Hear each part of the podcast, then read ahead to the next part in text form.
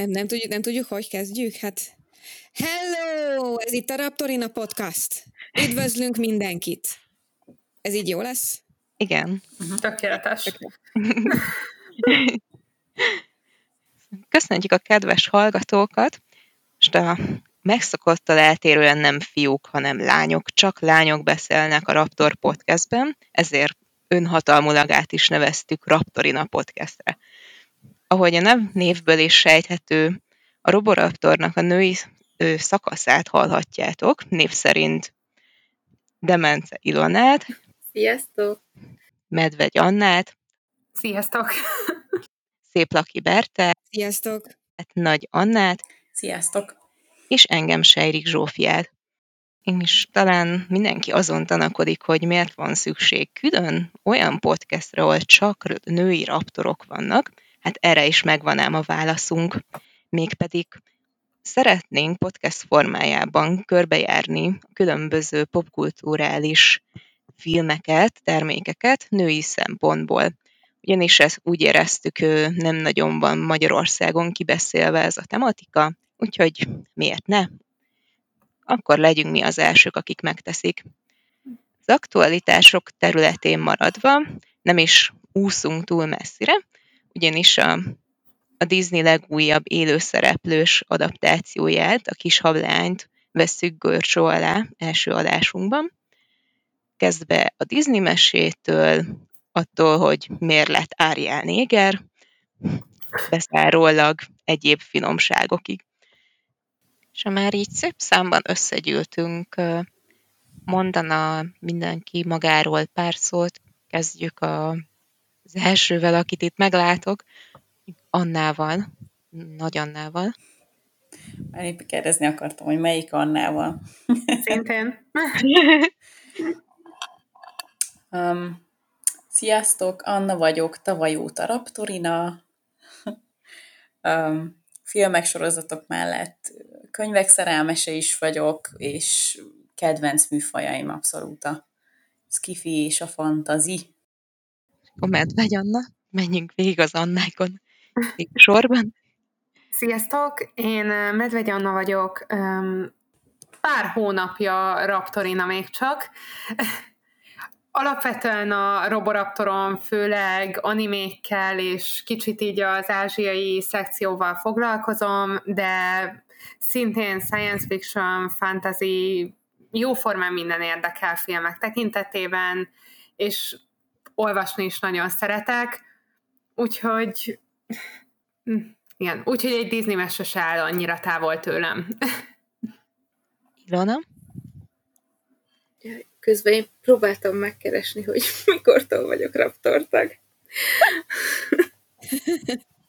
1704. Már tagja voltam a Roboraptornak. Már ott, ott voltam. voltam. Ott voltam 5000 évvel ezelőtt. De akkor még nem sejtetted, hogy podcastolni is fogsz. Sziasztok, én Ilona vagyok, szerintem itt Zsófi után a második ősraptor. Főleg a könyvek és képregények területén erősítem a csapatot. Mindenféle fantasy faló vagyok. Néha azért írok sorozatokról is. Úgyhogy hajrá, Raptor! Berta? Én nem is tudom, hogy mennyi ideje vagyok Raptorina. Szerintem egy évet voltam Raptorina. Most éppen nem vagyok, mert a világot járom, de annyira nagy kedvencem volt a kis hableány, hogy muszáj volt bekéreckednem a podcastba, mert ebből nem akartam kimaradni. És hát egyébként meg én is egy nagy sci fogyasztó vagyok, de szeretem a Disney meséket is. Úgyhogy itt vagyok most. Ja. Aki egyszer raptorina, az mindig raptorina marad. Ez így van. Hát, és nem utolsó sorban, én Zsófi vagyok, tehát jelenlévő közül a legrégebbi raptorina. Még úristen 2017-ben csatlakoztam a szerkesztőséghez, 2020 vége óta pedig főszerkesztőként vagyok itt. Úgyhogy én mindenfélét csinálok, így összefoglalva.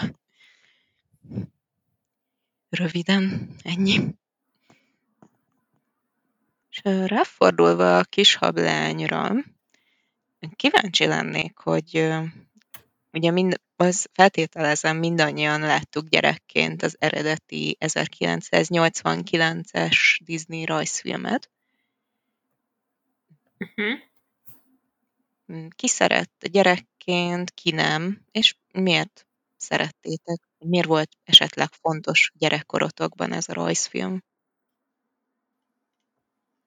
Én imádtam, mert én borzasztóan elvágyódtam akkor az emberi világból, és én meg sellő akartam lenni, úgyhogy nagyon át tudtam érezni Arielnek a megpróbáltatásait. Persze gyönyörű volt a rajzfilm is, úgyhogy lenyűgözött, és szerintem nem is tudom, a mai napig kevés olyan rajzfilmet láttam, amit ilyen szépen rajzoltak volna meg. Nekem nem tartozott a kedvenceim közé, viszont arra határozottan emlékszem, hogy szerettem. Az az igazság, hogy nekem a véleményemre elég nagy hatást gyakorolt, hogy nagyon korán ismertem meg az Andersen eredetét, és az egy ilyen könnyes, de nagyon szép élmény volt, és azután, azután engem már kevésbé tudott megérinteni a Disney-féle feldolgozás. Hát, folyóparton nevelkedett lányhoz híven, nekem minden vizes dolog fekszik, így a kisabb lány is megtalálta a szívemet igazából. Én azt szerettem különösen benne, hogy egy olyan fiatal lányról és sellőről szól ez a történet, aki, aki meg akar ismerni valami mást, fel akar fedezni valami mást, ami, ami nem olyan, mint ami őt körülveszi, és ez engem egy kicsit a ö, fantasy világra emlékeztetett, illetve volt uh, sárgakaz is, Nintendo, nyilván az jóval később volt, és uh, volt hozzá egy ilyen kis hablányos uh, játék is, és emlékszem annak az izgalmára, amikor uh, végigjátszottuk az egészet, nem tudom hány héten keresztül, és a végén Ursulát kellett kinyírni, és a szomszéd ezt tudta azt a szintet elérni, mi meg üvöltve, mint a pompom lányok, így szurkoltunk neki, hogy nyírt ki Ursulát. Úgyhogy nekem így gamer, gamer kezdő gamer szinten is megvolt a kisebb leányőrület, úgyhogy én abszolút nagyon szerettem ezt a mesét. Érdekes, nekem valahogy kimaradt így az alap Disney filmek közül a kis hablány. Én ezt már ilyen általános iskolásként láttam egy barátnőmnél egyszer valami buliban. Nem tudom, hogy miért maradt ki, de nálunk szülők szerezték be a Disney meséket, és valahogy, nem tudom, őket is elkerülte. Arra emlékszem, hogy tetszett, amikor láttam, de engem akkor nem fogott meg. Érdekes módon rám most a film nagyobb hatással volt, mint a mese. És saját kérdésemet megválaszolva, én konkrétan nem is tudom megfogni, miért szerettem ezt a mesét gyerekként, de azt tudom, hogy így tudom, anyukám mesélte, hogy így tudom, utánoztam kisgyerekként, meg ilyesmiket csináltam, úgyhogy valószínűleg nagyon szerethettem. Van, van, van egy nagyon szép földön túli érzés bennem az elvágyodásról, hogy mások legyünk. Én ne, számomra nehéz megfogni. Ez szerintem teljesen érthető. Nekem az is tetszett így ez az egész víz alatti világ, ahogy így bemutatták, meg rohadt kecsesek a sellők, tehát hogy ez így tök jól nézett ki gyerekként, hát így minden kislányába szerintem az, hogy ilyen kecses és gyönyörű legyen, és hogy utánozza a sellőket, ez azért egy olyan dolog szerintem, ami a kislányok többségének azért eléggé imponálhatott. Meg egyáltalán a sellő, tündér, hercegnő, azok nagyon gyakran ilyen korszakok az ember életében. Egyébként érdekes, amit Anna mondott az Andersen történetről, mert én most újra olvastam, hogy mi is volt ez a sztori igazából, és engem elborzasztott, hogy ez egy milyen depis történet, tehát, hogy egy mennyire tragikus és szomorú, és basszus, még jó, hogy a Disney nem ezt vitte vászonra. Persze, a magában az is... Én rajongok a kicsit depis dolgokért, úgyhogy... Igen, hát ilyen szívfájdító, és érdekes, mert uh, ugye pont a, a film elején is egy Andersen idézettel indítunk a meséből. Igen, a sellő fájdalma a legmélyebb, mert neki nincs könnye. Valami Igen. ilyesmi volt az idézet. Igen.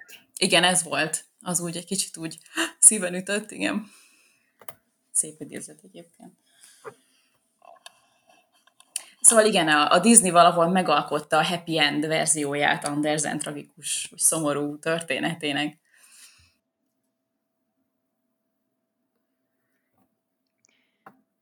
Én próbáltam közben kikeresni az idézetet, de csak um, alhasi fájdalmat találtam.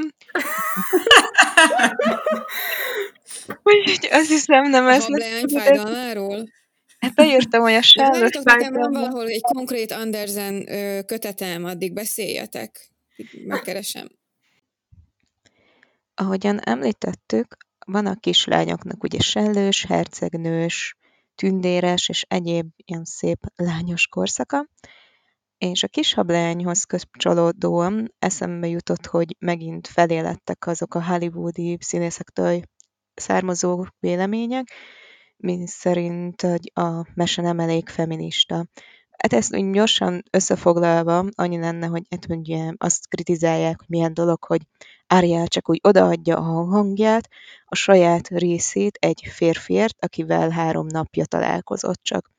És ezen felül még ugye happy end, és boldogan éltek, míg meg nem haltak, természetesen mindenféle probléma nélkül. Ehhez a kritikához hogyan viszonyultok? Annak ellenére, hogy azzal nem értek egyet, hogy akár az eredeti kishablány amúgy negatív, negatív üzenettel bírna a kislányok számára, de annyi példa, annyi szerintem megvan, hogy az eredetinek is tehát szerintem az eredeti mesében hiába még sokkal dependensebb igazából a kishablány, mert ott valahol azt hiszem tényleg a herceget választja, tehát ott nem, nem arról van szó, hogy ő, ő ember akar lenni, megmenti a herceget, és aztán keveredik bele ebbe az egészbe a bosszorkányjal, hanem, hanem ha jól tudom, ott, ott tényleg a hercegért megy végig.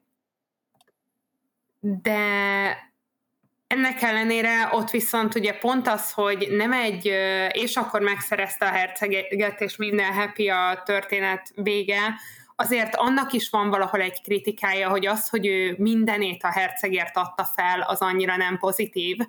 Viszont pont azzal, hogy a Disney kis hableánya meg kicsit kezdettől nyitottabb igazából a fenti világ, meg az emberek iránt, úgy szerintem ez kicsit kibalanszolja azt, hogy jó, neki happy endje van, viszont neki egy sokkal összetettebb motivációja is volt. Hát mondjuk nem kicsit van odáig az emberi világért, tehát hogy az, ahogy ottan berendezi azt a kis barlangját mindenféle kütyüvel, és egyfolytában kutatja, keresi a veszélyt vállalva, mindenfélét felkutat, ami az emberekhez kötődik, és, és tényleg táncolni akar, és mindent, tehát hogy ez egy tényleg egy tudatos elvágyódás, egy kíváncsiság, ami mondjuk egy, egy nem most mondhatni, nem tudom, hogy tinédzser korú sellő lánynak ez, ez minden álma, minden vágya. Most ugyanúgy egy, egy, egy tinédzser emberlány is ugyanúgy elvágyódik, kalandokat keres, az ismeretlenbe beleveti magát, ugye ebben a korban történnek meg mindenből az elsők, az első csók, az első szerelem, az első ö, egyedül elmehetek bulizni anélkül, hogy anyám várna a következő sarkon, tehát így, így, így ez, a, ez a mindenből az első most ugyanúgy neki is, ha ezt így ki lehet fejezni szerintem, mint egy embervilágban élő sellő lányé embervilágban élő előész, jó, megmondtam csajok, szóval, tehát, hogy mint egy embervilágban élő embernek is.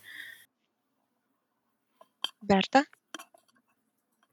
Igen, csak azt akartam mondani, hogy uh, hogyha úgy vesszük, akkor ha megnézzük ezt, ezt, ezt, hogy ő berendezi a kis barlangját, gyűjteményét emberi tárgyakból, ez először ugye a Disneynél jelent meg, és semmi köze nem volt az Andersenhez.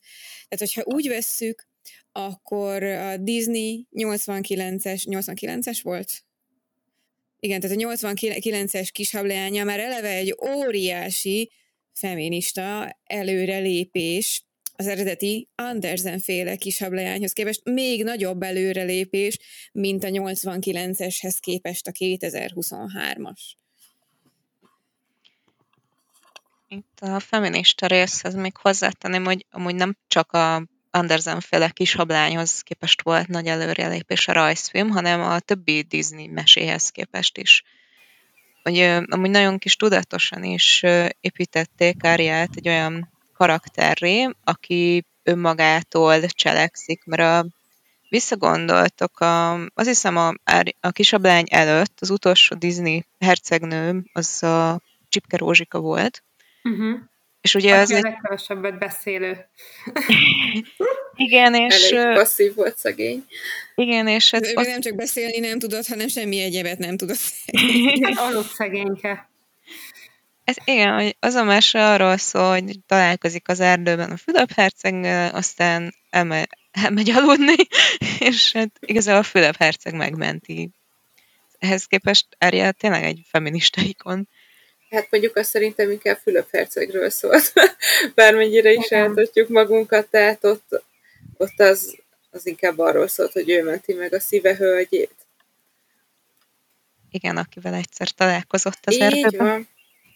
Jó, azért tegyük hozzá a Disney mesék, különösen a korai Disney mesék és a szerelem, az elég rendesen úgy működik, hogy egyszeri találkozás az bőven elég ahhoz, hogy valakinek jó házassága legyen, és inkább ezt is már a, a folytatások próbálták egy kicsit árnyalni, például nem tudom ki, hogy van vele, de én mondjuk nagyon értékeltem, hogy a hamupipőke folytatásokban a hamupipőkének ténylegesen vannak problémái hercegnéként.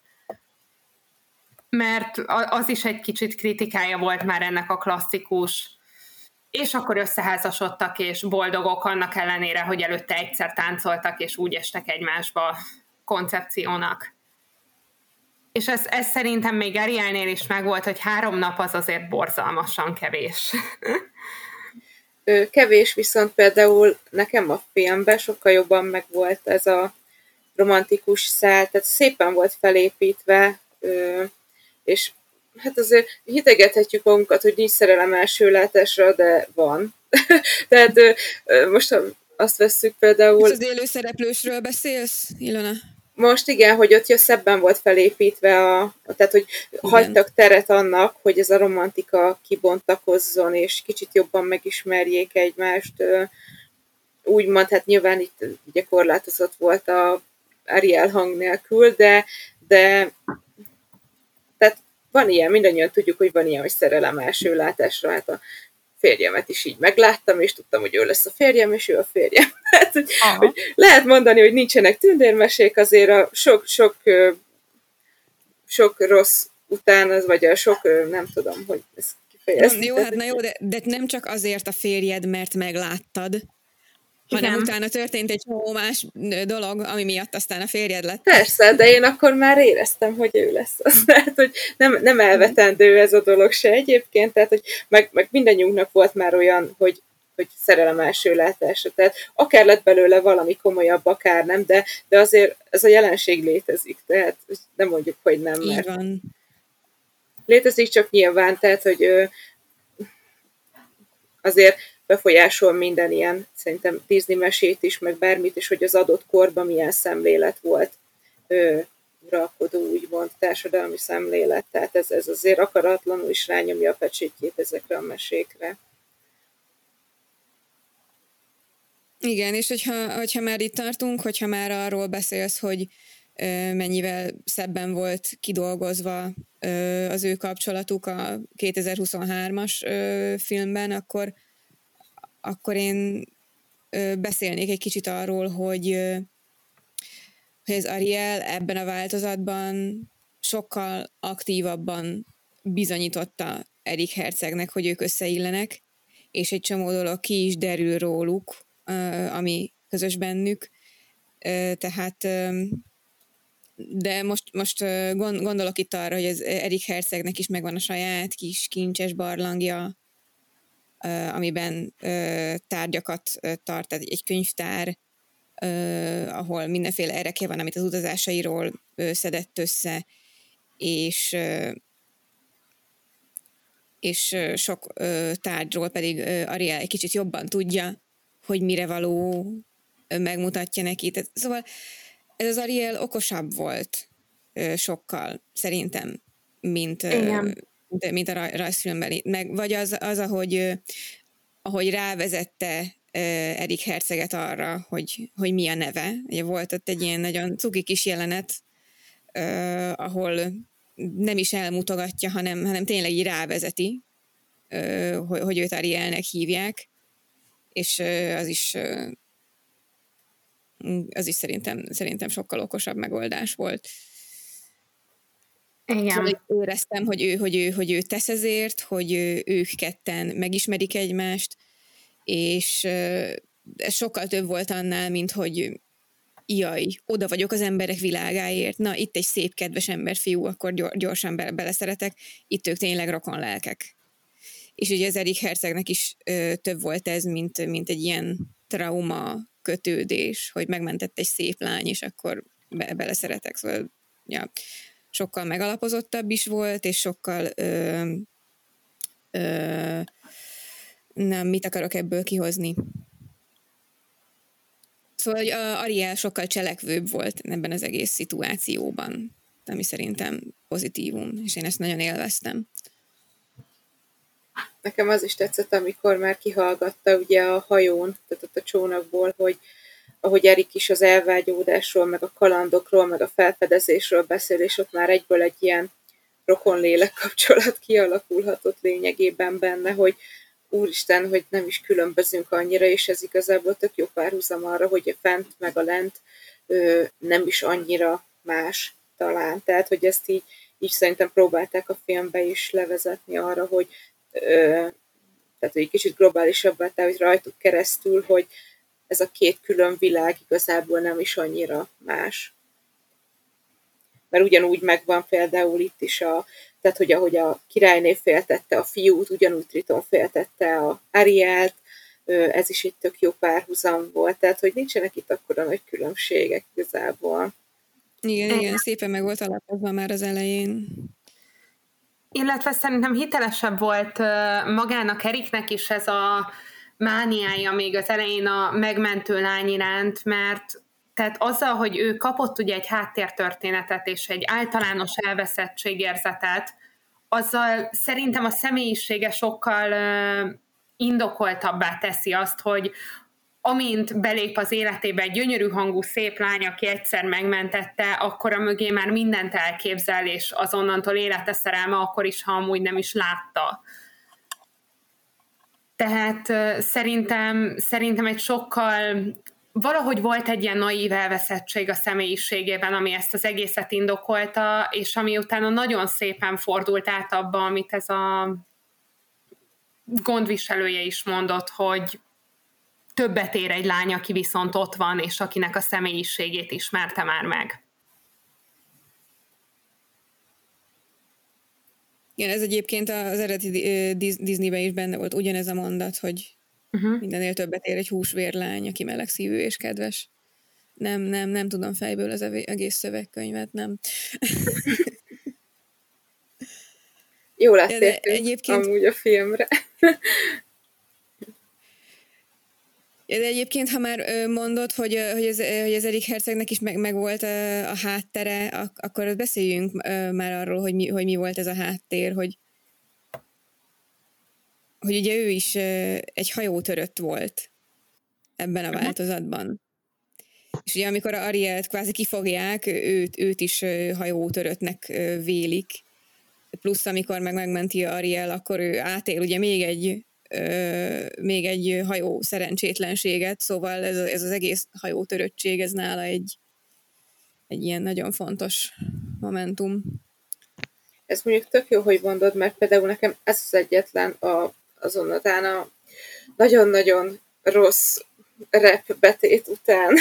Ez volt a másik ilyen megdöbbentő dolog, ami nem tudom, valahogy nehezen vettem be, hogy, hogy Erik kvázi egy örökbefogadott hajótörött fiú, és hogy így az egész ország elfogadja úgy, hogy nem vér szerinti gyermek hercegnek. Tehát, hogy ez nekem fura volt.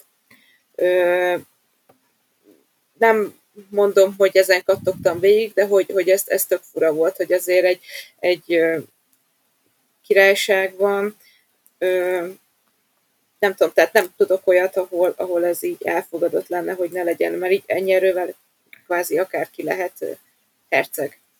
Örökbefogadott, örökbefogadott utót hivatalosan azért sok helyen lehet herceg, általában van belőle probléma. Mert előfordul azért, hogy ugye gyermektelen egy házasság, de olyankor általában trónvisz egy gyanús, hogyha egy örökbefogadottat szeretnének megnevezni örökösnek.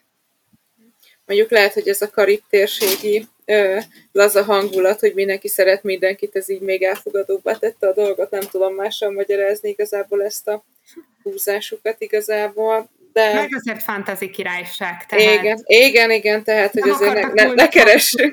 Erre. Igen, tehát hogyha más előkről beszélünk, akkor itt igazából hivatalos királyság formát se nagyon ö, cáfolhatunk meg, hogy akkor ez most miért történik meg, tehát nincsenek írott szabálya, ugyanúgy, mint hogy görög mitológiában a sellőknek először nem farka volt, hanem ilyen félig madárszerű lények voltak, és akkor utána volt egy ilyen félig halábrázolás, és azóta így képzeljük el, tehát most ezt így ki, ki az, aki szent könyvbe írja azt, hogy hogy nézzenek ki, akkor most én miért vitatom azt, hogy nem lehet herceg egy örökbe fogadott fiú, tehát vagy csak kell valamit tartogatni a második részre, hogy amíg Erik és Ariel körbejárják a környéket, addig otthon trónviszály van.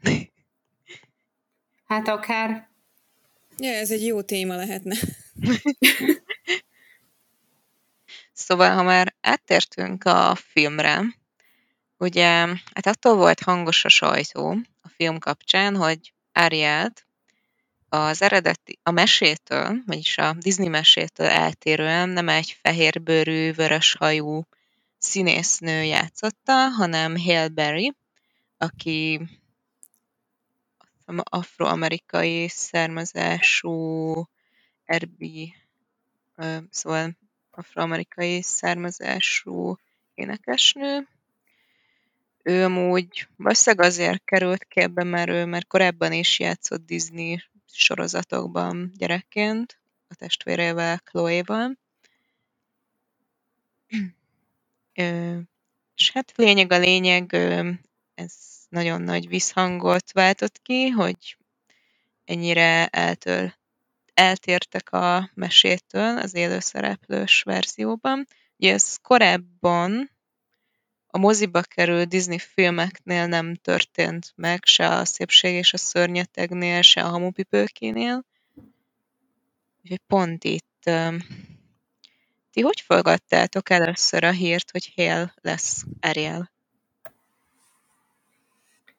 Nekem, nekem teljesen stimmel Halle Bailey, vagy Hal Bailey, nem tudom, hogy kell kiejteni a keresztnevét. Hale. Szerintem most, most nem azt mondom, hogy hogy így hany, hanyat dobtam magam tőle, de hogy ez az igazi Disney, art, Disney hercegnő arca van, meg nagyon szép hangja, úgyhogy felőlem ő lehet Ariel, hogyha éppenséggel Ariel akar lenni. Amire viszont mérges vagyok, hogy hogy egyébként meg volt elég sok hibája is a filmnek, amiért jogosan mérgesek a filmnek a kritikusai, és az egész ő rajta csattan, tehát a, minden, mindenki a szereplő választásra mérges, vagy abba csalódott, ami, ami szerintem tökre nem igazságos. Tehát nem, nem a szereplő választás a hibája a filmnek, hanem volt egy csomó más hibája is. Én amikor először láttam erről a posztokat, én nem értettem, hogy az emberek ezen miért vannak kiakadva. Hát én inkább a kiakadás részét láttam, és nem igazán én értettem, vagy nem is igazán érdekelt. Nyilván a Disney is valahol szerintem ez neki is egy plusz re- reklám, vagy nem reklám, nem tudom. De tény, hogy miután hallottam énekelni, tehát ez a csaj iszonyúan tehetséges, és szerintem se ezen múlt vagy bukott a film, hogy kit választanak, de nyilván ez egy, ebben mindig van egy kis veszély szerintem, mert hogy nyilván adva van a régi raj, tehát a rajzfilm, meg a klasszikus, és az embereknek mindig vannak elvárásaik, elképzeléseik, és olyan nincsen, hogy olyat választanak, ami mindenkinek jó. Ezzel én teljesen egyetértek. Én személy szerint úgy voltam vele, hogy nagyon sok kiakadás volt ugye azon, hogy nem pontosan úgy néz ki, mint az eredeti Ariel, és nem fehérbőrű vöröshajú, viszont azért alapvetően én eléggé azon véleményem voltam, hogy tulajdonképpen egy mesefiguráról van szó, azon belül is egy varázslényről. Tehát még hogyha meg is tartották volna az eredeti Dániára hajazó hangulatot, igazából Arielnél még akkor is működhetett volna a sötét bőr, mert nem egy Dán szereplőről van szó, hanem egy sellőről. Tehát semmi a, a plotban nem indokolta, hogy feltétlenül tartani kell a kinézetet, és csak az lehet.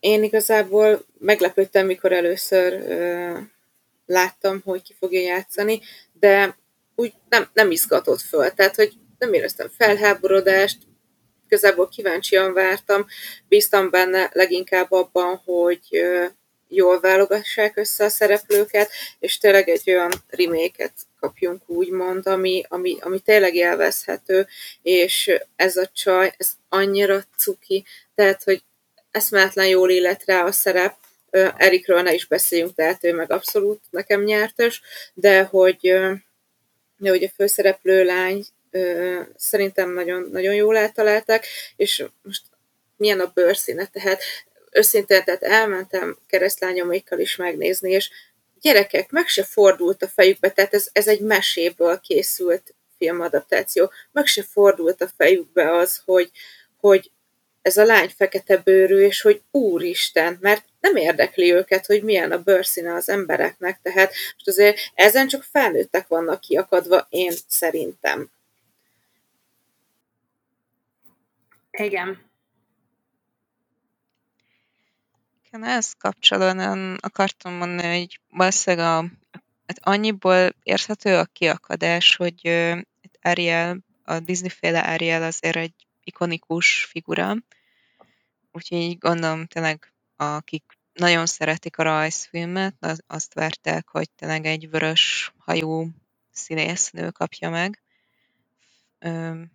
Viszont ahogy ugye, amit mondtátok korábban, igazából mindegy, hogy milyen színű, mert egyrészt ez egy fantasy, ahol kicsit butaság történelmi hűségre hivatkozni, mert nincs mire.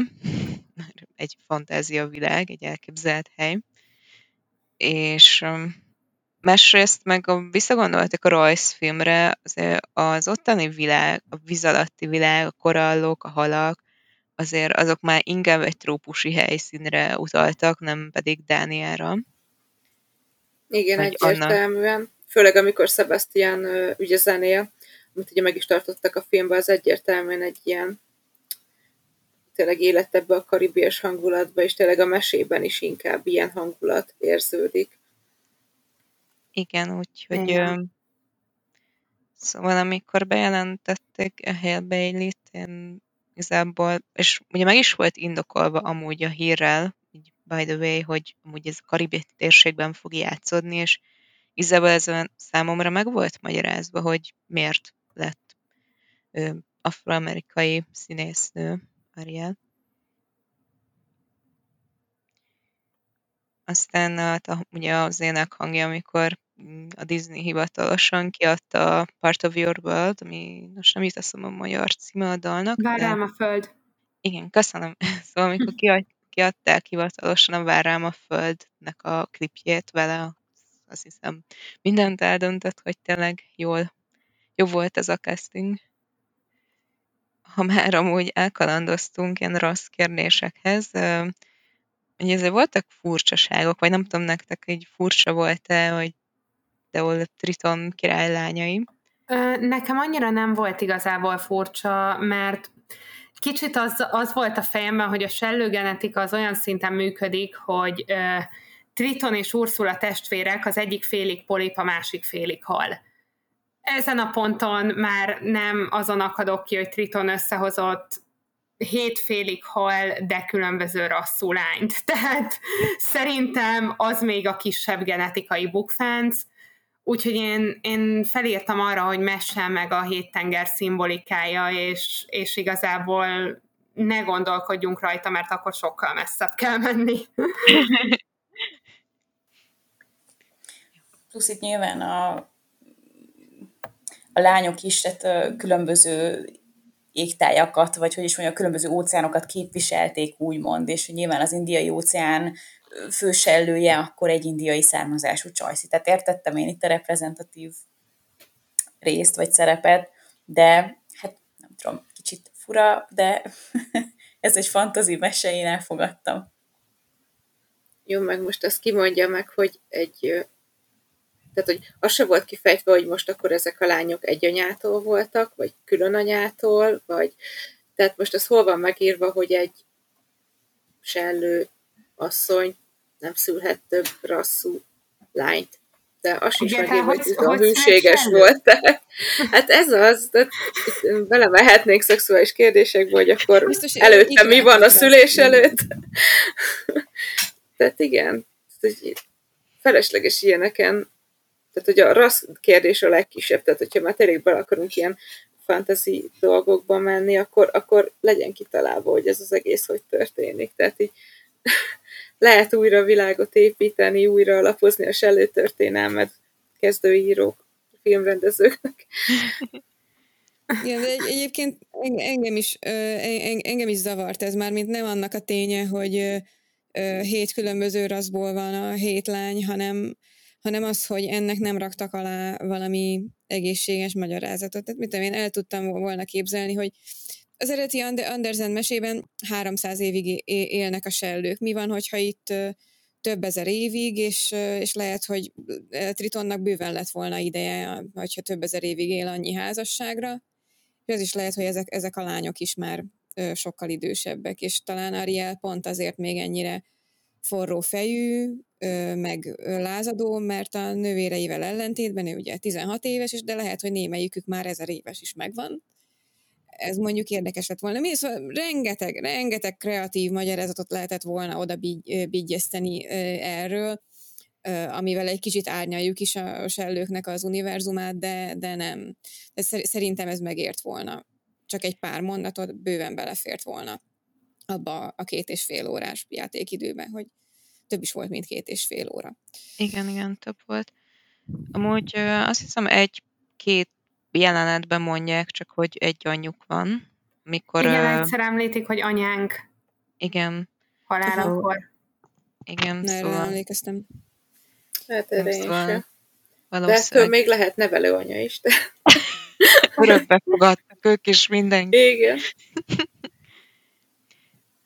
igen, amúgy nem volt olyan alapos a világépítés, pedig így én amúgy éreztem, hogy volt azért fejbe meg irány erre a forgatókönyvírók részéről, de aztán valahogy így, mint a, az lett volna fontosabb, hogy hát jó, hát akkor a mesét adaptáljuk, a többi meg majd.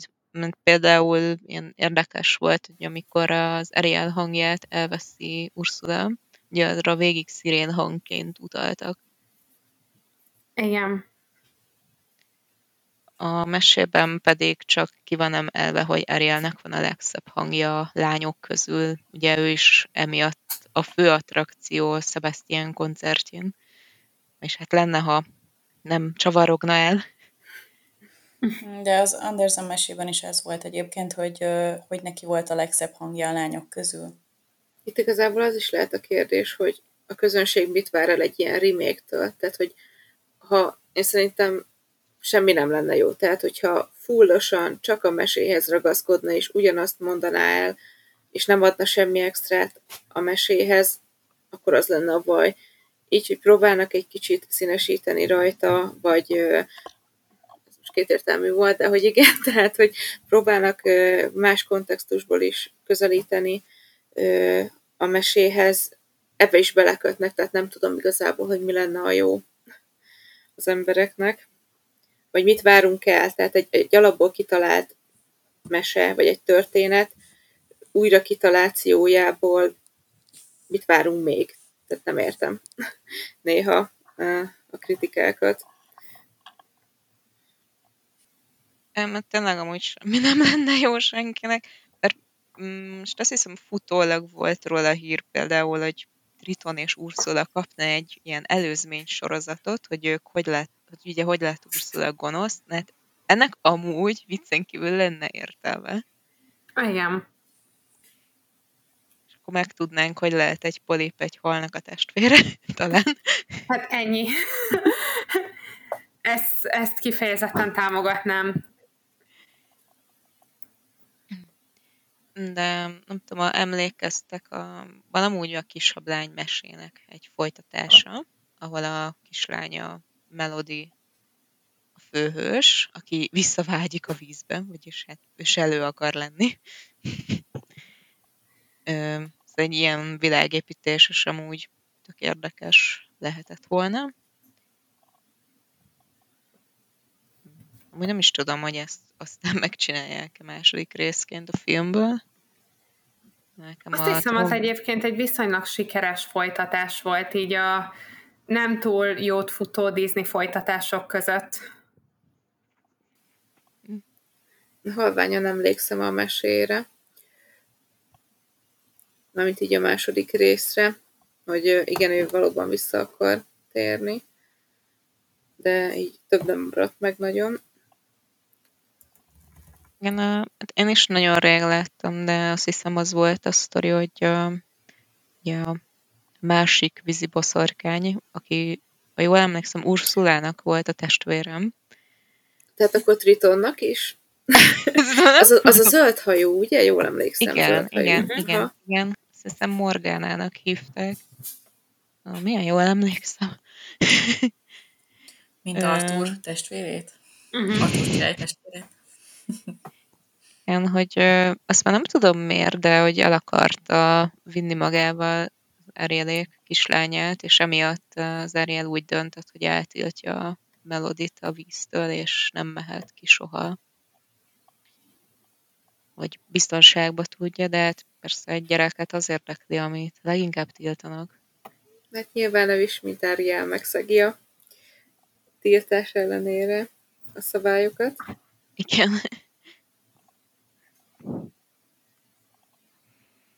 Hmm. De ott, ott is Morgana is hatalomra vágyik, tehát valami ilyesmi a sztori, hogy ő is uralkodni akar lényegében. Tehát Igen. nincs túlspilázva a dolog annyira.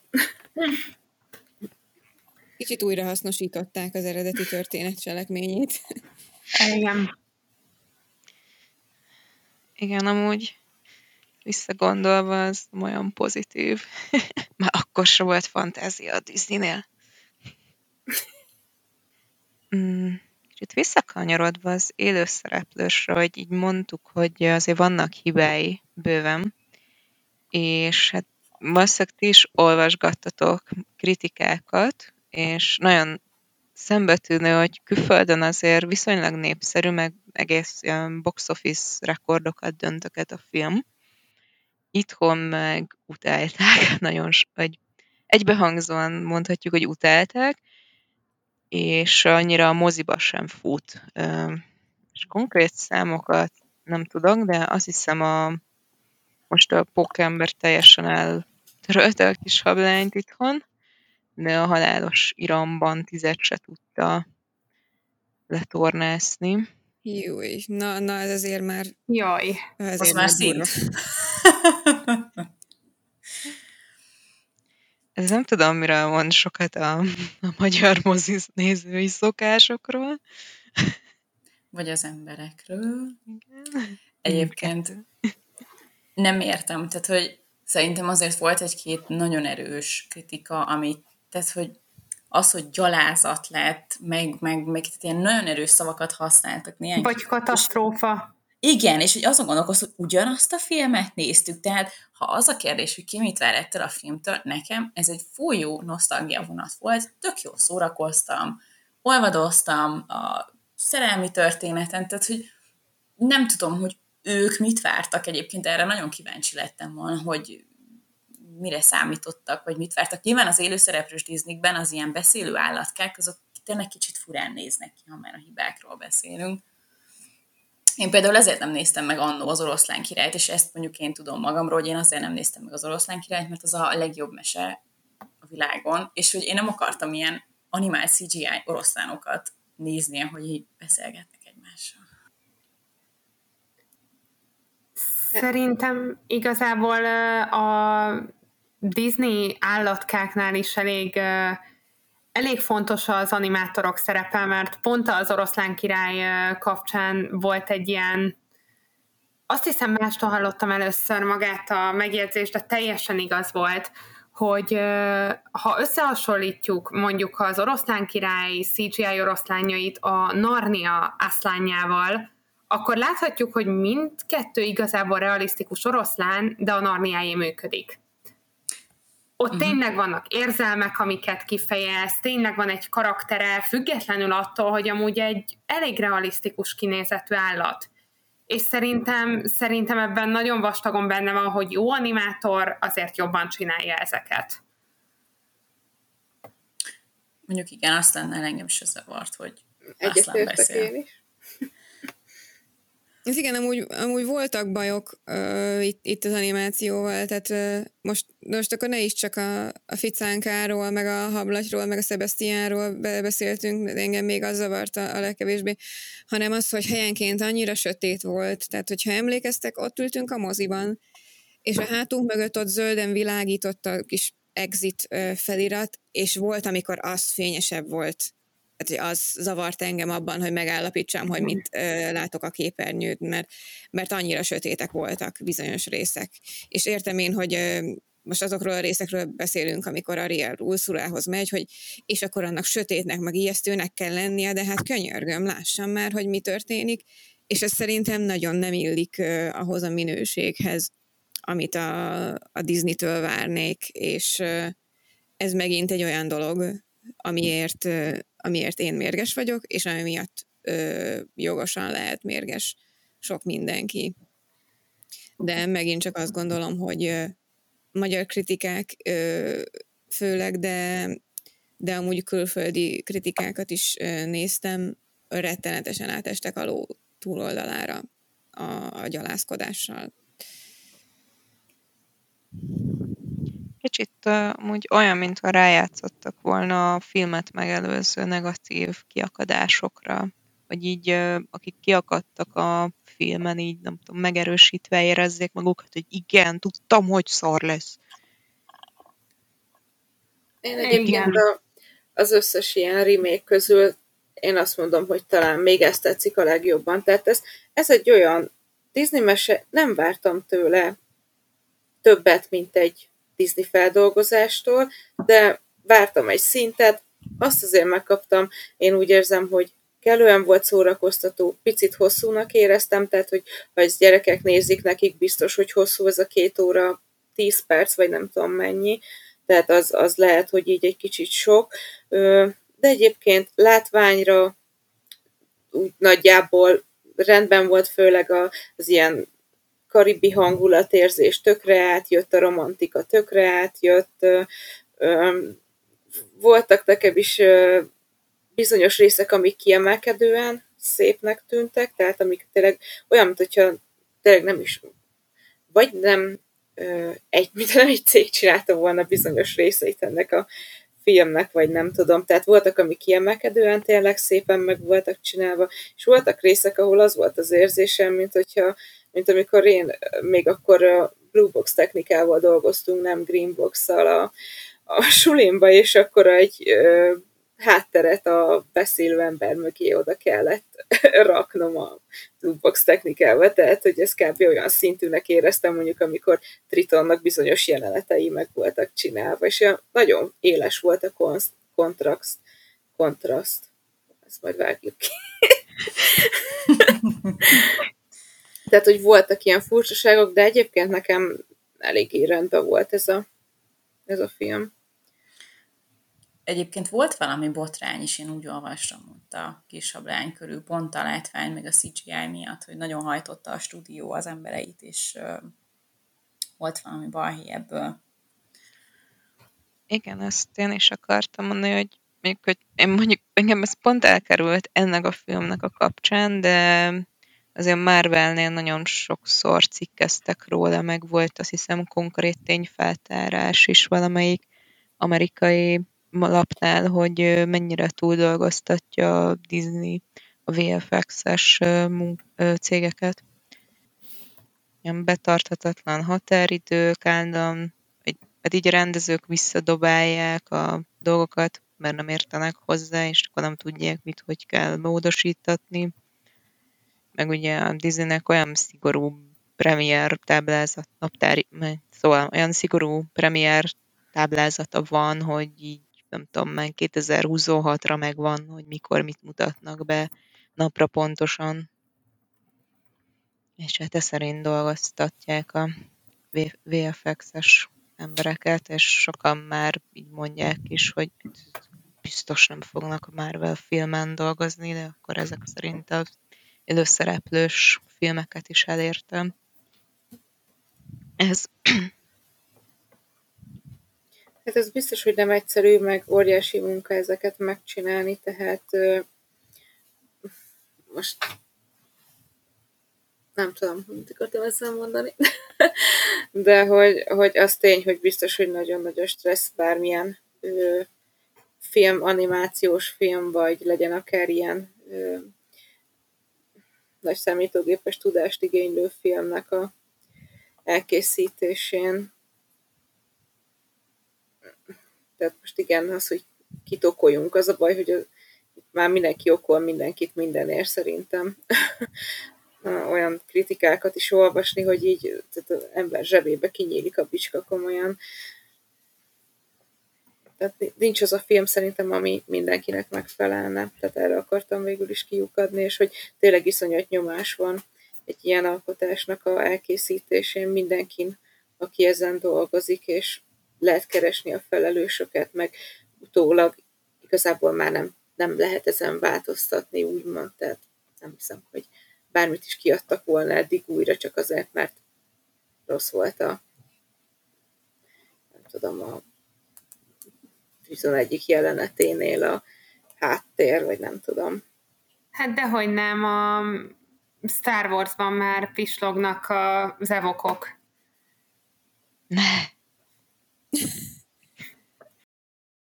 A magyar szinkron szerintem tök jó volt. Igen.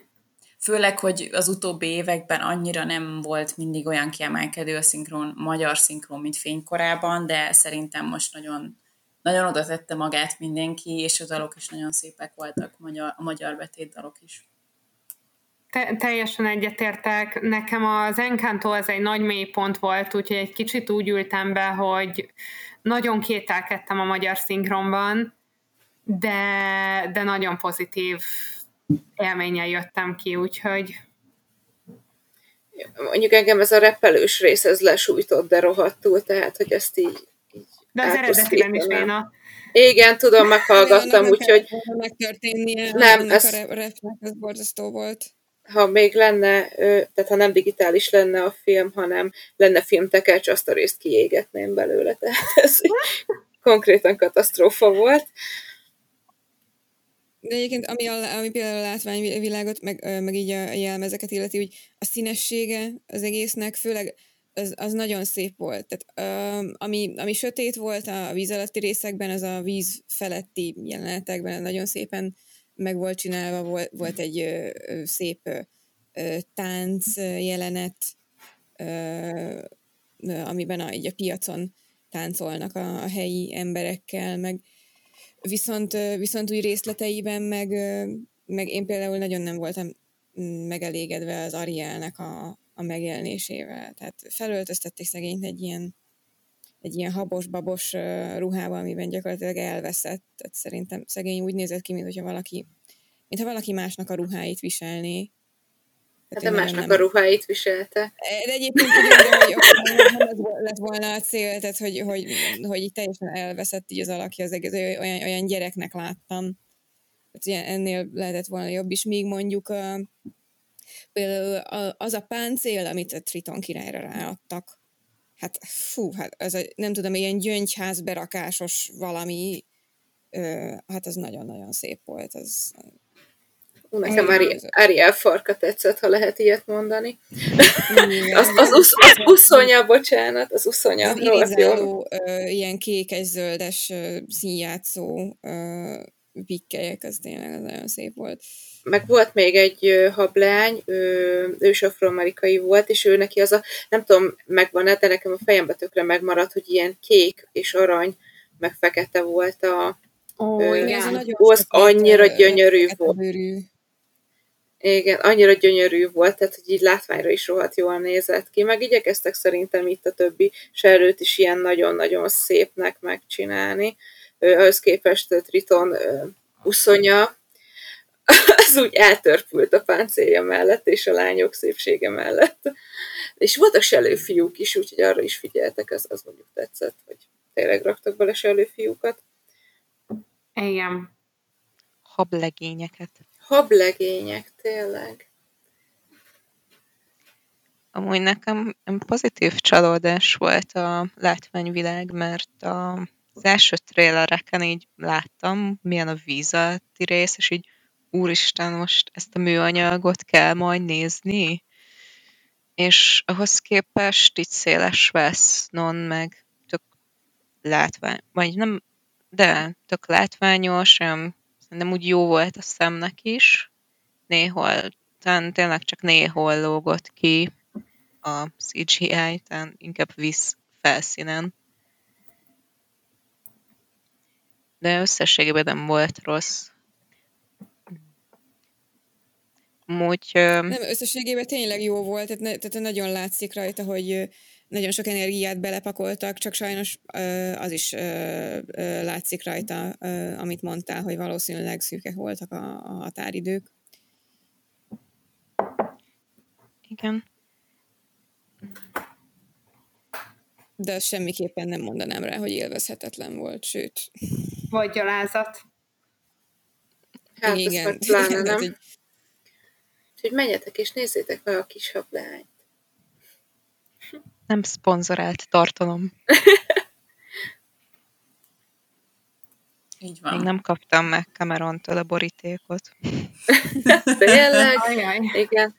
Várja, hogy, hogy mondták, vattásváló kritikusok vagyunk. Igen. Nem, még nem utalt a Disney, pedig nagyon várom. Már küldjük az ügyvédi levelet is. Így van, megy a fizetési felszólítás nekik. Igen, de, de én mondjuk beérem egy hosszú hétvégével azért, Erik. Ezt is vágjuk ki, jó? Nem, ezt hagyjuk, mert pont rá akartam térni. mennyiségű zsarolási anyag marad ebben a podcastban, úgy, úgy érzem. Igen, főleg azután, hogy... mindenképpen tartsd meg, amit kivágtál. Ja, főleg azután, hogy elmondtam, hogy a férjem a szerelem volt első látásra, de hát Erik is szerelem volt első látásra, amikor kicsi voltam, úgyhogy nem értem, mi a probléma. Szóval a férjet innen tudja meg, hogy Erikre lesz vágyva. Ő, egyébként Erik és a szépség és a szemünkből a szörny, de miután már átváltozott pasivá, tehát a hosszú hajú, kék szemű csávók is jó. Nem csak a sötét hajú kék szemű csávok. Tehát az a lényeg, hogy kék szeme legyen, és a férjemnek is kék szeme van, úgyhogy oh. megmaradt a Disney hatás. Oh. A Disney tehet arról, hogy milyen párkapcsolataink lett. Tényleg ez is egy jó podcast téma. és kirándulni is szeretünk az erdőbe, hozzáteszem. Mm ha már szóba került, Erik Herceg, mert meg valamennyire már beszéltünk is róla, de uh, mm, szerintem úgy ilyen tök érdekes volt olyan szempontból a film, hogy uh, én kicsit azt éreztem, hogy jobban őre fókuszáltak, de lehet a sok betoldás miatt, öm, nem tudom, mondjuk ilyen kicsit feminista szemmel kéne néznünk. A filmesztelen jelenetre gondolsz? Volt filmesztelen jelenet?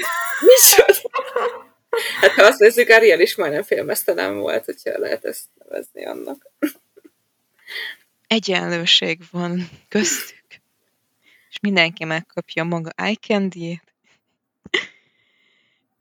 Szóval, tudom, szerintetek Eriket mennyire upgrade-elték a mai korhoz? Szerintem abszolút upgra- upgrade-elték, és abszolút jól. Mármint ö, olyan értelemben, hogy ö, na jó, oké, ez nem teljesen igaz.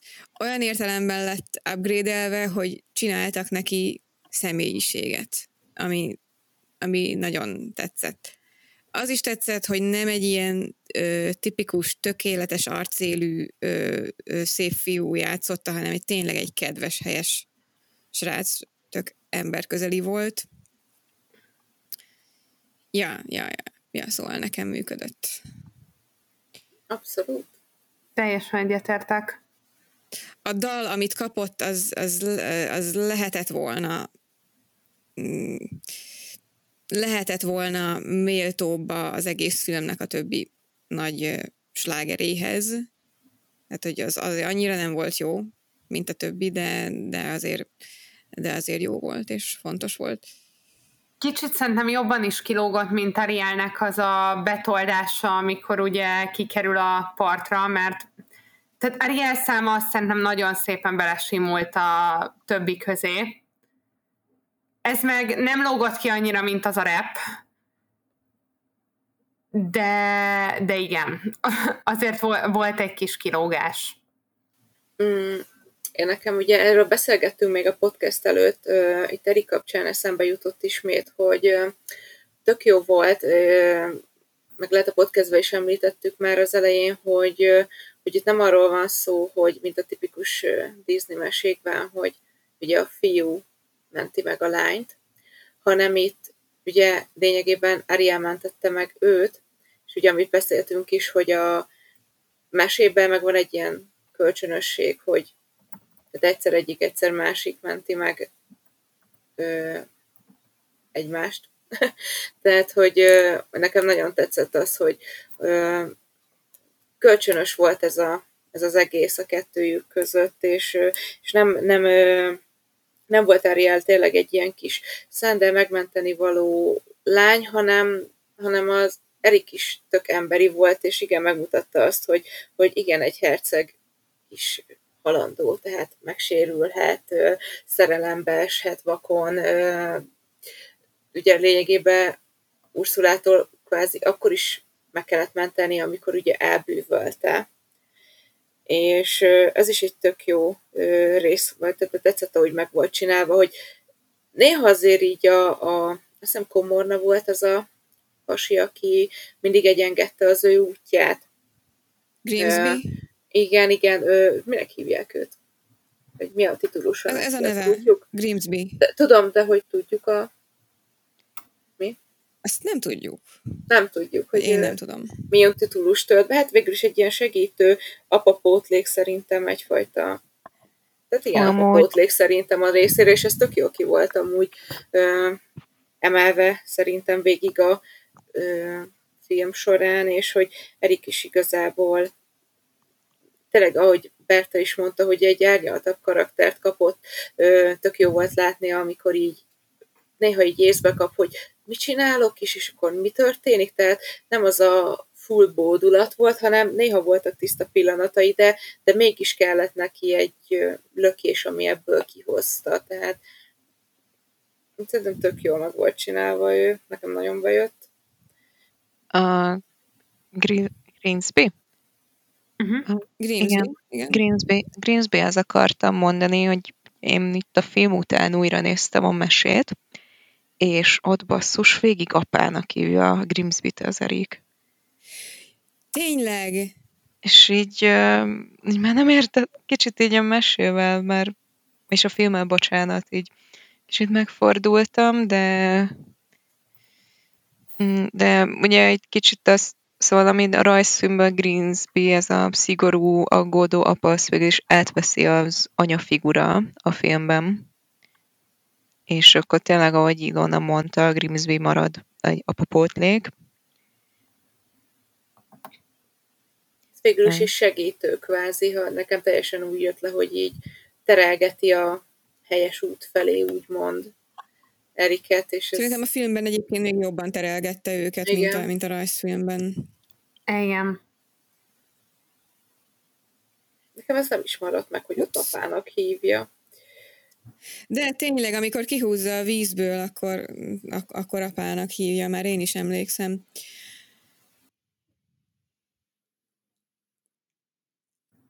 Igen, de egyébként most felnéztem a Disney Wiki-re, és ott is azt írják, tehát, hogy tényleg egy kvázi guardian and advisor, tehát védelmező és tanácsadó ként nevezik meg, nincs igazából egy konkrét, konkrét szerepköre. Uh-huh. Királyi tanácsos. Királynői Igen. tanácsos. Akkor lehet a magyar szinkron hozzátoldott. A Wikipédia azt írta, hogy a nevelő apja. Aha, értem. Akkor már ott is örökbefogadott volt a mesében. Egyébként egy kicsit ö, visszatérve Erik Hercegre, arról már beszéltünk, hogy hogy én ugye sajnáltam, hogy Eriktől elvették azt a, azt a pillanatot, amikor ugye belekormányozta a hajóroncsot Ursula szívébe és erről már nem is, már nem is tudom, ki, kics, kicsoda közületek meg, megfogalmazott egy kicsit más véleményt erről. Szerintem én voltam. Igen, értékes volt, úgyhogy... De ezt mondjuk el a podcast hallgatóknak is, hogy mi volt. Uh, igazából Igen. nekem az, az volt kicsit a véleményem az egészről, hogy uh, igen, az tény, hogy így elveszett Ariel és Erik között ez a kölcsönös megmentés, viszont maga a film szerintem elég nagy hangsúlyt helyezett Triton és Ariel apalánya kapcsolatára, amihez viszont egy nagyon jó zárás volt az, hogy Triton feláldozza magát Arielért, Ariel megmenti, és ténylegesen ő az, aki megmenti, van egy ilyen felismerésük, hogy igazából szükségük van egymásra, de Triton részéről az is, hogy Ariel igazából már felnőtt és önálló, és képes harcolni magáért is, illetve az, hogy egyáltalán tudatosan választja Eriket, mint partnert, és ezáltal a végén képes elengedni, és képes hinni, hogy már boldogul a saját felnőtt életében, akár egy másik világban is és szerintem ezt az évet viszont nagyon szépen lekerekítette, hogy Ariel volt az, aki a végső csapást bevitte, független attól, hogy itt is elismerte, hogy hát Erik segített neki, és nélküle nem ment volna, hiszen közösen harcoltak. Igen, igen, és ez egy nagyon fontos mondat volt a, a Tritontól is, hogy, hogy te meg, megmentettél engem. Tehát, és, tehát hogy kvázi bocsánatot kért, vagy nem tudom, Arieltől, nem, nem tudom én mennyire konkrétan, de én bocsánatkérésként értelmeztem, hogy nem, nem, nem bíztam benned, de már látom, hogy, hogy te erre meg erre ö, ö, képes vagy. Szóval igen, ebből a szempontból meg, ö, meg jobban e, ezzel a manőverrel, hogy Ariel volt a, a végső elkövetője Ursula megölésének, ezzel valóban jobb fényben, jobb fény vetült Ariel meg Tritonnak a kapcsolatára. Ami egyébként, ha már erről beszélünk, én mindig is azt gondoltam, jó, ez nem igaz, mert nem mindig gondoltam azt, mert gyerekként csak el voltam varázsolva a sellőktől, de felnőtt fejjel inkább, inkább már azt gondolom, hogy ez a film, főleg a Disney-nek a, a rajzfilm változata, az az, ami igazán Tritonról és, a, és az a, és, tehát Triton és Arielnek a kapcsolatáról szól, és inkább Triton az, aki főszereplő ebben. Most arra gondolok, hogy Ariel, mint, ne, Ariel nem annyira tanul meg itt dolgokat, mint amennyire Triton. Mert Triton az, akinek itt meg kell, meg kell tanulni, hogy el kell engednie a lányát, hagynia kell a lányának, hogy megcsinálja a saját hülyeségeit, mert egyébként is a, a maga feje után fog menni, és hogyha ő neki ebben nem segít, akkor Ariel máshol fogja keresni a segítséget. Tehát, hogyha, hogyha nem állsz a gyereked mellé, akkor rossz helyen fogja keresni a segítséget. El kell érned azt, hogy tőled kérjen segítséget. És ez az, amit Triton itt egy nagyon-nagyon csúnya viszontagságok árán, de, de megtanul. Illetve itt még, bocsi, azt is hozzáfűzném, hogy nem csak ezt, hanem az, hogy egy, roba, egy rossz tapasztalat alapján, itt ugye gondolok a édesanyjú, vagyis hát a ő neki felesége Ariel édesanyjának a elvesztésére, ami igazából csak így hát ki van végül is mondva, hogy emberek ölték meg, de hogy ne süsse rá a bélyegét egy rossz élmény, vagy hát igazából ez egy borzalmas tragédia, de hogy ne általánosítson, hogy minden ember egyforma, ugyanúgy, ahogy ö, nem minden vízi élőlény, vízi élőlény egyforma, úgy az emberek sem egyformák, és ez is egy hatalmas ö, tanulság volt szerintem neki, hogy erre igazából Ariel révén tudott rájönni, tehát ez is ö, erősítette az ő kapcsolatukat, hogy, hogy még erre is felnyitotta a szemét. Igen, és egyébként ez az, ami, ami miatt egy kicsit butaságnak érzem néhol ilyen ö, ami miatt főleg butaságnak érzem a feminista kritikáját az Ariel és az Erik kapcsolatának, hogy feladja érte a hangját, meg hogy alig, alig ismerték e-, egymást, már szerelembe estek, és, és ez, ez mindig az, de hogyha megfontolod, akkor Arielnek a szerelembe esése Erik Herceggel az igazából az ő az emberek iránti rajongásának csak a meghosszabbítása vagyis mindannak a, a kiteljesedése, ami miatt neki konfliktusa van az apjával. Szóval itt szóval az egész megint csak egy, egy eszköz arra, hogy, hogy ezt árnyalják és mélyítsék, mármint az ő kettőjük kapcsolata. Ezt Igen. a konfliktust az apja és közte. Szóval, szóval így ebb, ebb, ebből, ebből a szempontból neki menni az ő kettejük kapcsolatának, mert Arielnek és Erikének szerintem butaság, mert ugye nem, nem ez a fő. És hogyha ha emlékeztek, nem tudom, én most próbáltam újra nézni a, az eredeti rajzfilmet a napokban, de valahogy nem sikerült eljutnom odáig, de én szerintem az volt az utolsó mondat, ami elhangzott a filmben, hogy szeretlek, apa. Igen. Ugye? Igen. Igen. Illetve amit, amit még én meg akarok említeni, ez is így szóba került már a podcast előtt, hogy nekem különösen a remake de egyébként bizonyos szempontból mondhatjuk, hogy az eredetinél is az egy nagyon erős elem volt a hang elvesztésében, hogy itt konkrétan pont ennél a jelenetnél, amikor ugye az esküvő van, és jönnek a sellők, és Ariel beszél Tritonnal, akkor ugye van is köztük az a beszélgetés, hogy köszönöm, hogy meghallgattál, kár, hogy fel kellett adnod érte a hangodat, vagy valami ilyesmi párbeszéd zajlik között. És ezért nekem volt egy kicsit olyan érzésem is, hogy az, hogy Ariel feladja a hangját, az nem is csak arról szól, hogy ő a felszínért, vagy Erikért hozza meg ezt az áldozatot, hanem kicsit azt is jelképezi, hogy ő próbált, de úgy érezte, hogy nem tud kommunikálni az apjával, és végül is ez is feloldódik a végén, amikor az apja Igen. mellé áll. Igen, Igen. Ez, tényleg, ez tényleg szép volt, így ahogy mondod. Igen, lényegében elfolytotta a hangját kvázi. Szerintem ebben tökre egyetértünk mindannyian, és hogy ez is egy tök jó szimbolikája ennek az egésznek, hogy alapból nem csak emiatt tehát ez jól ki van találva, tehát hogy nem csak a, az emberi ö, lét miatt adja föl, úgymond egy részét Ariel.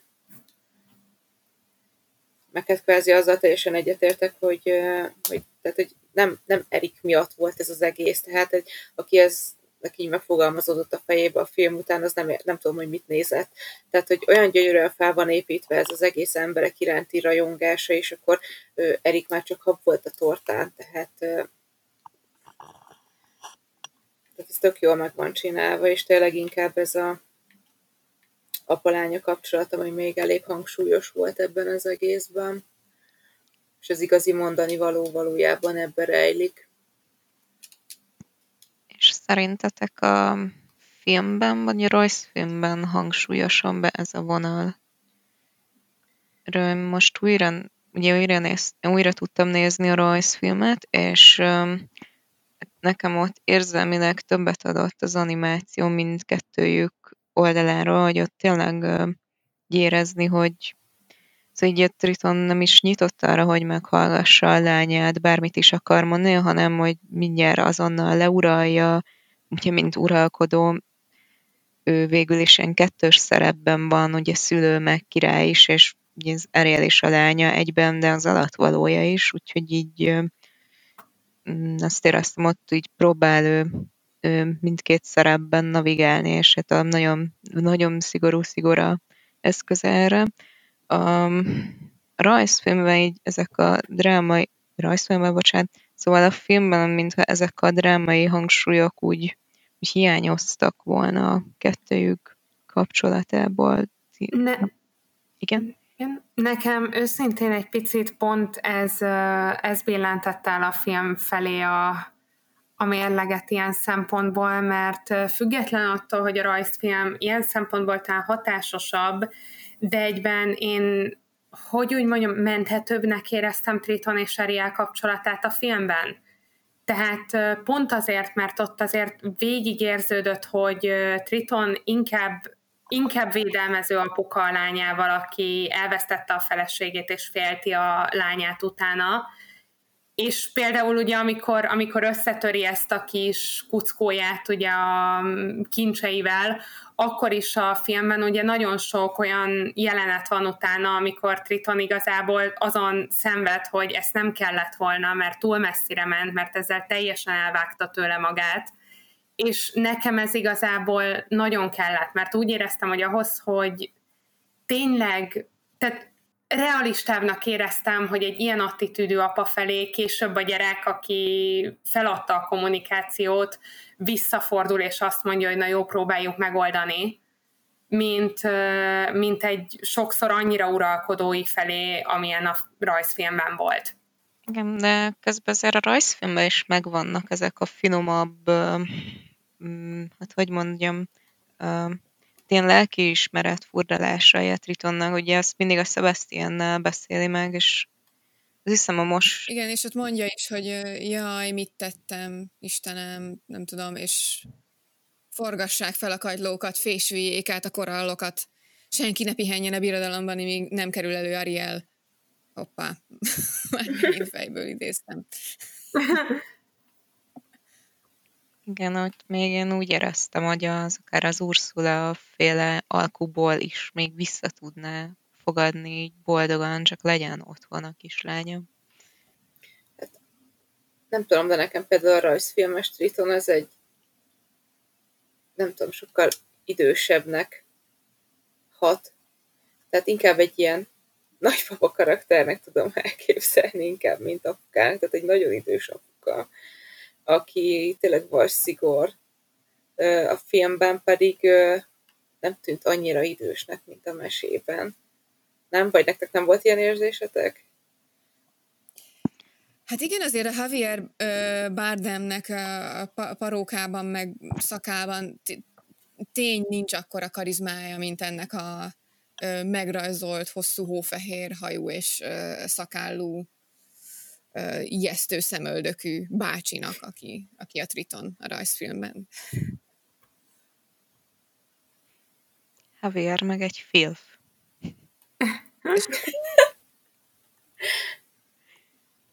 Ez így érdekes egyébként, hogy ezt uh, így felhozta Zsófi, ezen így el se gondolkodtam, hogy, hogy a két uh, a mesebeli, illetve a filmbeli uh, karakter tényleg uh, és most, hogy így visszagondoltam a mesére, hogy egyébként tényleg tökre megmaradt az, hogy ott mennyire ö, másabbul csapódott le a haragja Tritonnak, mint a filmben. Tehát, hogy, hogy azok a jelenetek frankon megvannak a fejemben, amikor ott dühöng és a szigonyával lesújt, és, és még amikor utána még a hangja is a fülembe van, amikor mondja, hogy Sebastian, és akkor, hogy, hogy túl szigorú volt vele, tehát a mesebeli karakternek a hangja van a fejembe.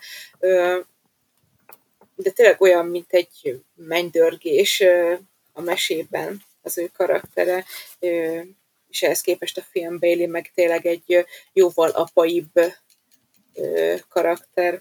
Ez itt tök jó, hogy felhoztad. Igen, én most így visszakondoltam, és én gyerekként mindig így féltem, meg sírás közelbe voltam ezeknél a jeleneteknél, amikor így csúnyán lesz, lesz itt a árját. Annyira megrázó. Nekem is egy ilyen, egy ilyen rémálom faktor volt az a jelenet, amikor elpusztítja a kincses barlangját, az szörnyű volt. Itt ezek után ki nem, menne, ki nem menekülne Ursulához.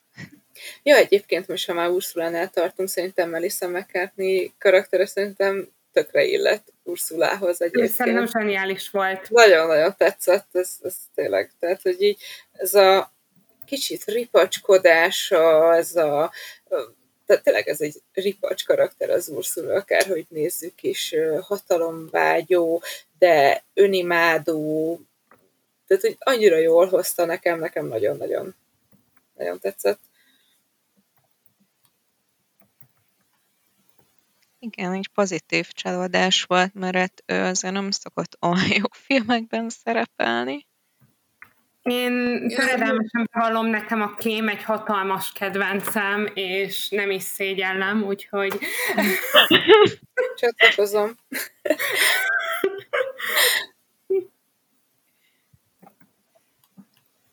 Nem tudom, meg, megmondom őszintén, nekem, nekem valahogy nem, nem annyira jött át, de nem, nem igazán nem Elissa McCarthy volt, volt, volt problémám, hanem, hanem hogy valahogy őt is, ő is rettenetesen elveszett a, a körülötte lévő CGI-ban, meg abban a, abban a rettenetes minkben, ami, ami volt. Tehát, hogy bocsánat, de úgy nézett ki szegény, mint hogyha egy gyerek rajzolta volna meg filctollal az arcát.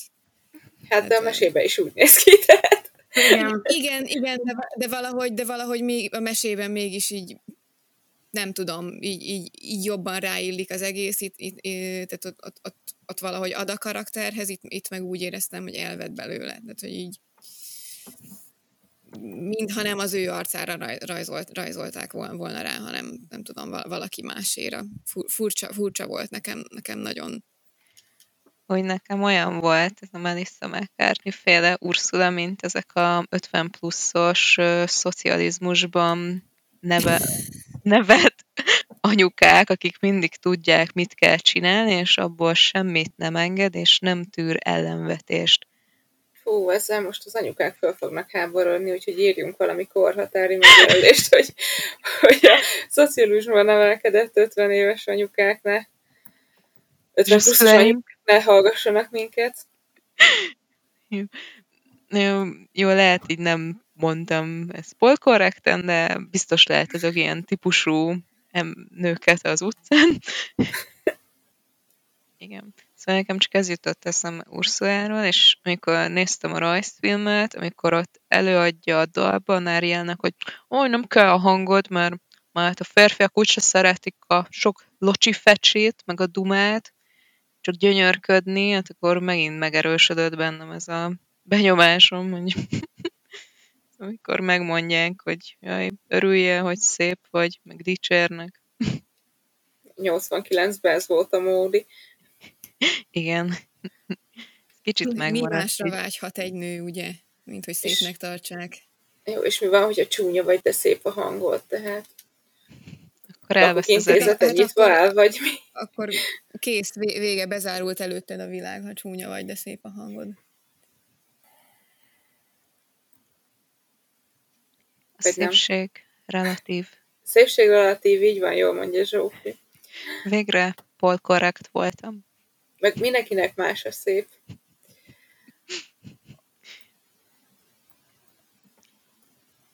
Meg egyébként, tehát most mondhatnánk azt is, hogy egy darab csúnya, vagy egy fő, na, egyetlen csúnya embert sem láttunk a tenger alatt, és igazából nagyon fölöttese, de hogy így az összes szép embert összegyűjtötték. Tehát nem láttam csúnya előket. Erről is beszélhetnénk akkor, hogy mostan beszéltünk arról, hogy jaj, úristen, izé, ö, valaki afroamerikai származású, és akkor, és akkor mi van a csúnya emberekkel? Ők, őket nem lehet vászonra vinni? Tehát, vagy, vagy, vagy mi? Tehát, hogy meg mi a csúnya, mi ja, számít csúnyának, mi számít szépnek. a feketéket, de a csúnya emberekkel mi lesz? Last of Us-ba is szerencsétlen kislányt úgy a külső miatt úgy lefikáztak, holott fiatal lányról beszélünk, meg, meg alapból az ember nem tehet arról, hogy hogy néz ki. Tehát, hogy hogy jön ahhoz bárki is, hogy megmondjuk, hogy te szarul nézel ki. Tehát most ezt így miért? talán még ami, ami szerintem egy problémája, és érdemes megemlíteni, hogy baromi hosszú lett. Tehát egy felnőttnek simán tökéletes, de egy gyerek nem bír két órát végigülni kényelmesen. Ezt, ezt mondtam is ja, igen. valamelyik résznél, hogy, hogy igen, tehát hogy ez, ez lehet még ilyen buktatója a dolognak. Igen, meg szerintem majd történetben se volt annyi, hogy el lehessen húzni két órát. Igen hiába a betoldások, de nem tudom, az én untam a dalok, dalok, dal részeket, már ott is magamba bötyörögtem, hogy menjen már a sztori tovább, ezt nem bírom. Nem tudom, nekem, nekem pont attól, attól, volt, attól volt különleges élmény, amiket hozzátoltak, toldottak. Nem, nem a rap, nem a rap miatt, meg, meg ilyenek miatt, hanem a, a hanem ahogy Ariel meg Erik összejönnek. Tehát investáltam ebbe a kapcsolatba, ebben az esetben. Nekem elfogadható volt a hossz. Ö, amúgy igen, valószínűleg egy gyereknek hosszú. Ö, nekem nem volt, nem tűnt annyira hosszúnak, vagy ilyen vontatottnak, de, de tény, hogy a gyerekek azok nem bírnák végigülni, és ezért szerintem volt benne egy kifejezetten félelmetes rész. Bár nem tudom, hogy a mai gyerekek inger küszöbe az hol van, de minden esetre én nagyon, tehát én azért kellemesen csalódtam ahhoz képest, hogy, hogy milyen kritikákat olvastam előtte, meg hogy mennyire csapból is az folyt, hogy micsoda szörnyű lett, szerintem abszolút nem lett az. Tehát szerintem a, lehet, hogy a moziba sokan azért is nem mennek, mert ugye elolvasták a nagyobb fórumokon, hogy fú, gyalázat lett, meg szörnyű, és, és akkor inkább nem mennek el. Pedig szerintem megér egy esélyt. Egy nézést. Mindenképp. Szerintem is pozitív csalódás volt. Egyetértek veletek, nekem is. Jó, jó élmény ne, nekem, nekem is az volt. Én azt gondoltam, hogy, bocsánat, Semmit, csak annyit mondtam, hogy jó, jó érzésekkel jöttem ki a moziból, tehát nekem tetszett. De én meg teljesen rossz érzésekkel mentem be, hogy, hogy meg, megnézem már, csak az, azért is, mert, mert ezt a, így sajnáltam ezt a szegényt lányt, hogy mindenki fikázza a bőrszíne miatt, és, és ahhoz képest meg úgy jöttem ki, hogy, hogy egészen élveztem. és azt, azt gondoltam, hogy teljesen rossz lesz, de azért kíváncsi vagyok, és, és ja, aztán meg táncikálva jöttem ki. Tök jó volt is. Én eleve bizakodtam, nem vártam tőle igazából sokat, tehát egy, egy ilyen kellemes kis mesét vártam tulajdonképpen, és azt viszont tökéletesen átadta. Tehát amit, amire számítottam, azt abszolút megkaptam tőle, és szerintem, ha az ember nem ilyen nagy elvárásokkal megy be, akkor valószínűleg nem fog csalódni. Akkor kijelenthető, hogy a Raptorinák együttesen nagyon ajánlják, vagy csak ajánlják. Szolidan Nézésre érdemesre ítélik. Így van. Igen. Egyértelműen de nem történik semmi, ha kihagyod. Tudom, zárszóként ki milyen spi- kis hablány spin-offot nézne ezek után? Én azt nézném, hogy elmennek felfedezni a világot, Ariel és Erik. Mm. Meg a, mondjuk megnézném a trónörökösödési bonyodalmakat Erik Herceg fogadott, fogadott gyerek státusza körül. Az érdekes volna. Én, én Ursula és Triton backstory teljes mértékben tudom támogatni. Én attól félek, de legyen. Most, most tegyük fel, hogy mindegyik spin-off jól lenne megvalósítva. Jó, jó. És a pornó verziót senki nem meri mondani. Bocs, ezt majd vágjuk ki, de ugye... Hát, hát, hát, ha, van, hát ha van, olyan, van olyan pornó színész, mint az Erik Herceg, hát akkor, hm, akkor lehet, hogy megfontolnám. Hát nekem erről a világító torony jutott eszembe Robert Pattinsonnal, ahol megvolt a sellő pornó. Úgyhogy köszönöm, az elég volt egyszer. Akkor megnéznénk egy Robert Pattinson fiú és egy nem tudom, indiai óceán kisablánya reméket. Jaj. Me- megnézzük Robert Pattinson és Jonah Hauer King pornót. Uh. Zsófi, 50 szerát kell hallgatni ezt a podcastot, hogy tényleg ne kerüljön bele semmi olyan, aminek nem szabad. De ez volt a tökéletes zárás, Robert Pattinson és Erik Herceg pornó hablegények a gáton, vagy nem tudom. Nézném. Hablegények a parton, akkor már inkább nem hablegények ja. a gáton. Vagy a hablegények a kubikosba. Ja, de azt már... Az Isten. A viharsarok. az békés Csaba. Köszönjük, hogy csatlakoztatok az első Raptorina podcasthez. Reméljük sikerült más megvilágításba helyezni a kis hablányt, és esetleg nyitottabbak lesztek Köszönöm, hogy itt voltatok. Anna és Anna. Ilona, Berta. És Zsófi. És én. Hamarosan. Köszönjük szépen. Mi is köszönjük, hogy itt lehettünk.